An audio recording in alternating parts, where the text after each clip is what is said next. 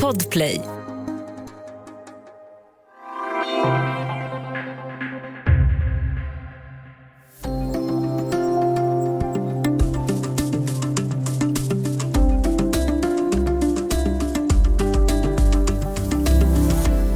Har vårt solsystem haft besök av en utomjordisk farkost? Ja, det är faktiskt möjligt. Det hävdar i alla fall en känd Harvard-professor i en ny bok. Men hans teorier om det stora avlånga föremål som passerade jorden 2017 får hård kritik. Det här är Studio DN. Jag heter Aminata Grutt.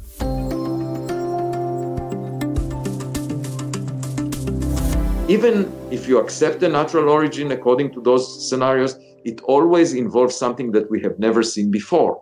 And if it's something that we have never seen before, why not con- contemplate or at least consider the possibility of an artificial origin? Ja, ni hörde professor Avi Loeb. Han är professor i teoretisk fysik vid Harvard University i USA. Och vi har med oss eh, DNs reporter Claes Svan. Välkommen! Tack så mycket. Du, vad är det egentligen Avi Loeb pratar om här? Ja, det här ljudklippet det kommer från en intervju jag gjorde med honom då för några veckor sedan och eh, han berättar då att eh, han anser att trots alla andra möjliga teorier kring det här konstiga föremålet, Oumuamua, så är ändå den tanken då som han lyfter fram, att det kan vara ett artificiellt rymdskepp, en rymdfarkost, byggd av en annan intelligens, någonstans ute i kosmos, att det är en sån som har passerat våra solsystem. Och eh, han säger då att eh, de andra teorierna kräver också att man nästan måste eh, bryta ryggen av sig för att eh, kunna bevisa deras möjliga tankar. Så det är, inte, det är inte dumt att tänka sig, säger han, att tänka att det här är faktiskt en utomjordisk farkost. Det är lika sannolikt som att det är någonting annat. Om vi ska börja med att reda ut vem den här Harvard-professorn Avi Loeb är. Är han en tokstolle eller är han en betrodd och eh, tung vetenskapsman? Alltså jag har ju känt till honom i ganska många år. Jag har ju följt honom genom framförallt hans eh, forskning kring svarta hål. Eh, han har ju skrivit eh, mer än 800 vetenskapliga artiklar då, som antagits då i sådana prestigefyllda tidskrifter då, som eh, jag menar Science och Nature och så. Så att eh, fram tills då han la fram de här teorierna så var det ju ingen som hade något ont att säga om Avi Loeb. Eh, idag plötsligt då så är det ganska många som tycker att han är ute och, och far ganska långt då med de här teorierna. Men det går inte att, att slå honom på fingrarna egentligen med hans, eh, hans bakgrund och kunskap. Och han har gett ut en bok nu alldeles nyligen som heter Extraterrestrial, The First Sign of Intelligent Life Beyond Earth. Den eh, gick upp på New York Times bästsäljarlista men den har ändå fått ganska mycket kritik. Eh, han skriver i den där boken att det skulle kunna vara en utomjordisk farkost, precis som du säger här nu, att den skulle kunna vara driven av solsegel. Eh, och eh, jag är lite nyfiken på hur det i så fall skulle kunna fungera. Men vi kan börja med att bara reda ut, vem var det som först fick syn på det här föremålet som passerade jorden? Ja, det var ett teleskop då placerat på Hawaii som heter Pan Stars som eh, spanar av helt enkelt vad som rör sig ute i solsystemet. Och I oktober då 2017 så eh, fick då Poundstars korn på det här föremålet, Oumuamua, som då fick namnet då efter ett hawaiianskt ord för spejare. Eh, och då var Oumuamua redan på väg ut ifrån vårt solsystem igen. Så man hann bara titta på den här märkliga tingesten som är avlång, tror man, några hundra meter och väldigt tunn, kanske bara ett tiotal meter. Då var den på väg ut med en hastighet av 88 kilometer per sekund och eh, man hann bara titta på den i 11 dagar. Sen var den borta och gick inte längre att se. Men hur kan det komma sig att det var så svårt att se vad det här var för någonting? Alltså vi är ju genuint dåliga på att hålla koll på vad som rör sig eh, i solsystemet som vi inte är beredda på. Eh, jag menar, det har hänt vid två tillfällen, till exempel 1908 då, förlåt, och 2013 att jorden har träffats av stora rymdstenar då, som har orsakat stor förödelse. De såg vi aldrig, de dök upp liksom bara ur tomma intet trots att vi skulle kunna upptäckt dem, åtminstone den som kom 2013. Eh, så att det är ju så, vi har inte koll på allting som rör sig där ute. Och vi kanske aldrig kommer att få det, men det kommer nya teleskop snart som skickas upp och då får vi kanske lite, lite bättre koll och kanske kan upptäcka en ny Oumuamua och får en ny chans då att veta vad, som, vad det är som rör sig ute i kosmos som är lite, lite ovanligt och märkligt. Du, de här teorierna om ett solsegel, det hade att göra med hur hastigt det här föremålet rörde sig. Det var egentligen inte en hög hastighet, var det så? Nej, det var det inte och det lustiga är då att det var inte Oumuamua som rörde sig in i vårt solsystem, utan det var vårt solsystem som kolliderade med Oumuamua. Och det menar Avi Loeb då att det här föremålet då, det hängde ute i rymden sedan kanske hundratusentals år. Och var då, eh, ja det vet man ju inte då, men kanske någon typ av mätinstrument för en eh, civilisation som sedan länge nu eh, är, är borta. Och när vi kolliderar då med dess bana, då får den då möter den ju våran sol som är en stor tung gravitationskälla som då slungar iväg då eh, Oumuamua med lite högre hastighet utifrån våra solsystem. Och det är där mysteriet börjar egentligen. Och det här med solseglet då, vad handlade det om? Ja, solsegel det är ju då, det vet vi, vi använder solsegel faktiskt eh, på rymdfarkoster som vi har testat i alla fall. Eh, japanerna har gjort det till exempel. Och det är som ett, bara några hårstrån tunt segel kan vara hundratals meter stort som då fångar upp solens strålar helt enkelt, alltså de eh, partiklar som strömmar ut från solen. Och de kommer ju med ljusets hastighet. Och de trycker då på den här farkosten som vi eh, då har konstruerat och ger den en mycket hög hastighet. Och det finns ju planer på att sända sådana här solseglare då till vår närmaste granne i rymden, Proxima Centauri till exempel. Och då kan man få upp hastigheter på kanske på 20 av, av ljushastigheten. Och där kan man tänka då att en annan civilisation också har kommit underfund med. Det krävs ju ingen bränsle, inga reaktorer eller något annat ombord utan det räcker bara med det här seglet för att ta sig fram. Då. Ja, har vi grannar där ute i rymden? Vi ska snart prata mer om det. Vi är strax tillbaka.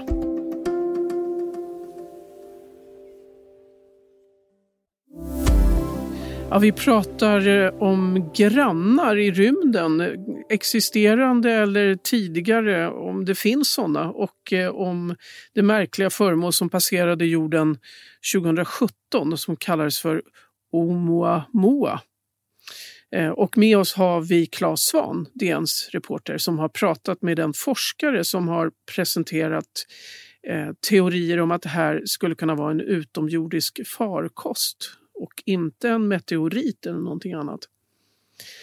Eh, vi slutade precis eh, med att prata innan pausen här om solsegel och att det här föremålet eh, roterade också på något sätt som var mycket märkligt. Kan du berätta lite till om det kanske? Ja, det är två saker som är märkliga med Oumuamua, bland annat. Det är en hel del som vi inte förstår.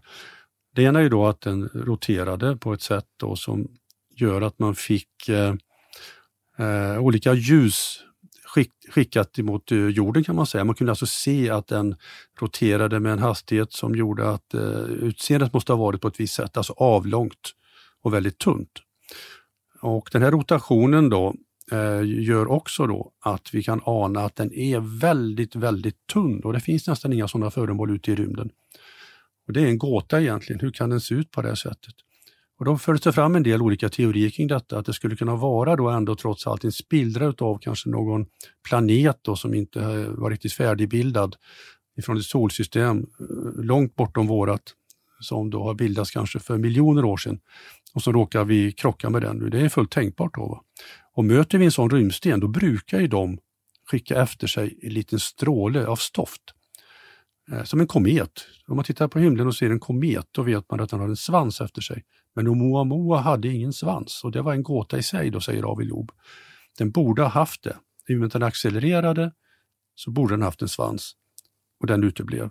Ja, Harvard-professorn Avi Loeb, eh, tror han alltså att det finns intelligent liv på andra planeter eller att det har funnits? Han menar ju då att eh, rymdarkeologi borde vara någonting som eh, vetenskapsmännen borde ägna sig åt. För i och med att universum är ungefär 13,8 miljarder år gammalt så måste det då ha funnits, menar han, och det menar väldigt många andra också, ha funnits civilisationer under den tiden på andra håll i kosmos. Så även om vi kanske är ensamma just nu så har det säkert funnits andra före oss och då kan de ha lämnat efter sig rymdfarkoster som ligger som skrot ute i rymden och som vi kanske ibland då kan stöta på. Och då menar han att Oumuamua är en sån farkost som har blivit av över efter en civilisation som sedan länge är borta. Mm. I en intervju i eh, skriften Scientific American så jämför Aviloop sina teorier med när Galileo Galilei hävdade att jorden roter roterade runt solen. Eh, han blev ju ställd inför rätta för det.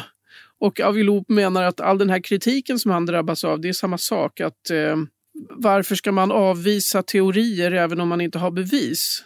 Eller finns det några bevis för hans teorier? Ja, han menar ju då att eh, de andra forskarna som är kritiska mot hans teorier, de vägrar helt enkelt att tänka att det kan vara utomjordiskt.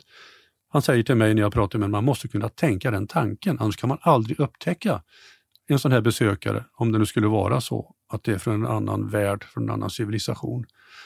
Eh, utan att eh, han är kritisk mot forskarsamhället som går i, som in i sin lilla kokong då och bara tänker rymdsten, rymdsten, rymdsten. Medan han då tog det här språnget ut då och fått väldigt mycket kritik för det givetvis då, för att det är väldigt vågat självklart att säga detta. Sen vet vi inte, vi kommer aldrig någonsin att få svar på sannolikt vad Oumuamua egentligen var, för vi fick för lite data under de här elva dagarna. Men det kan komma fler. Det kom ju faktiskt en komet som heter Borisov i december 2019. Också den från ett annat solsystem. Det vet vi, men den hade en svans efter sig som kometer och rymdstenar brukar ha. Så att eh, gåtan om Oumuamua den kvarstår nog eh, ganska länge. Mm. Ja, han, eh, Avilob verkar ganska laid back. Han säger att om han inte får fler jobb nu eller om han eh, blir eh, mer kritiserad så får han fortsätta skriva böcker och jogga på morgnarna. Är det så illa? Eller? ja, han är ganska laid back. Han, han tycker nog att han har det så pass gott med inom alla andra sina vetenskapsgrenar så att han behöver inte vara så bekymrad över detta. Och jag tror inte att han kommer att tappa några jobberbjudanden Eh, på grund av sina teorier kring Oumuamua.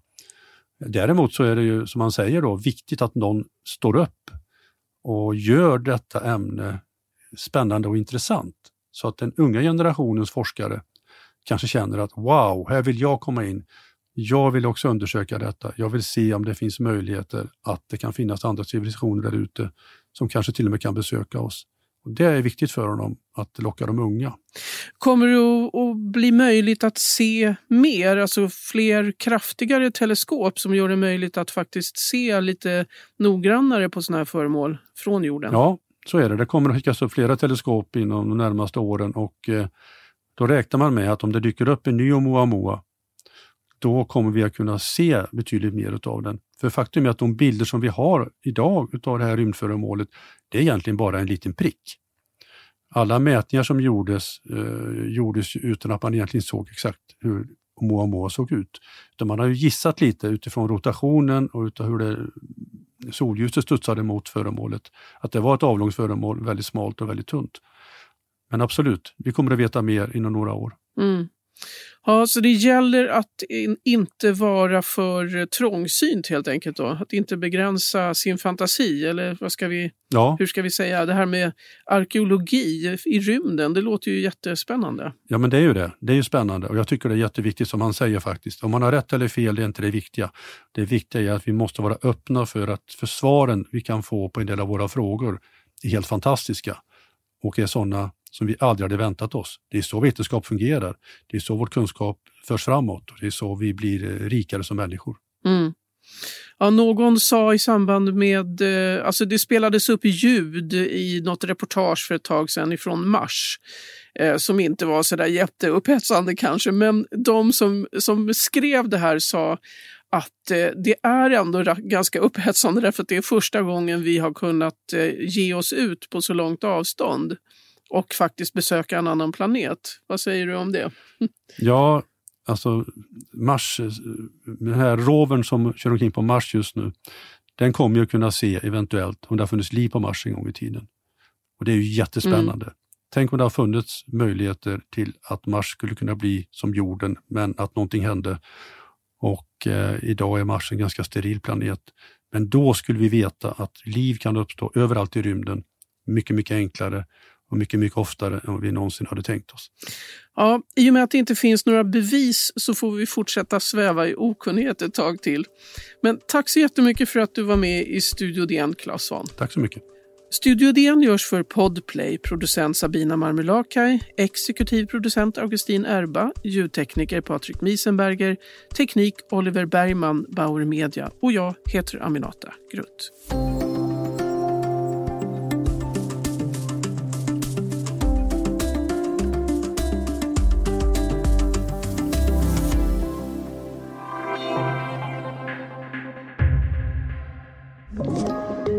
Podplay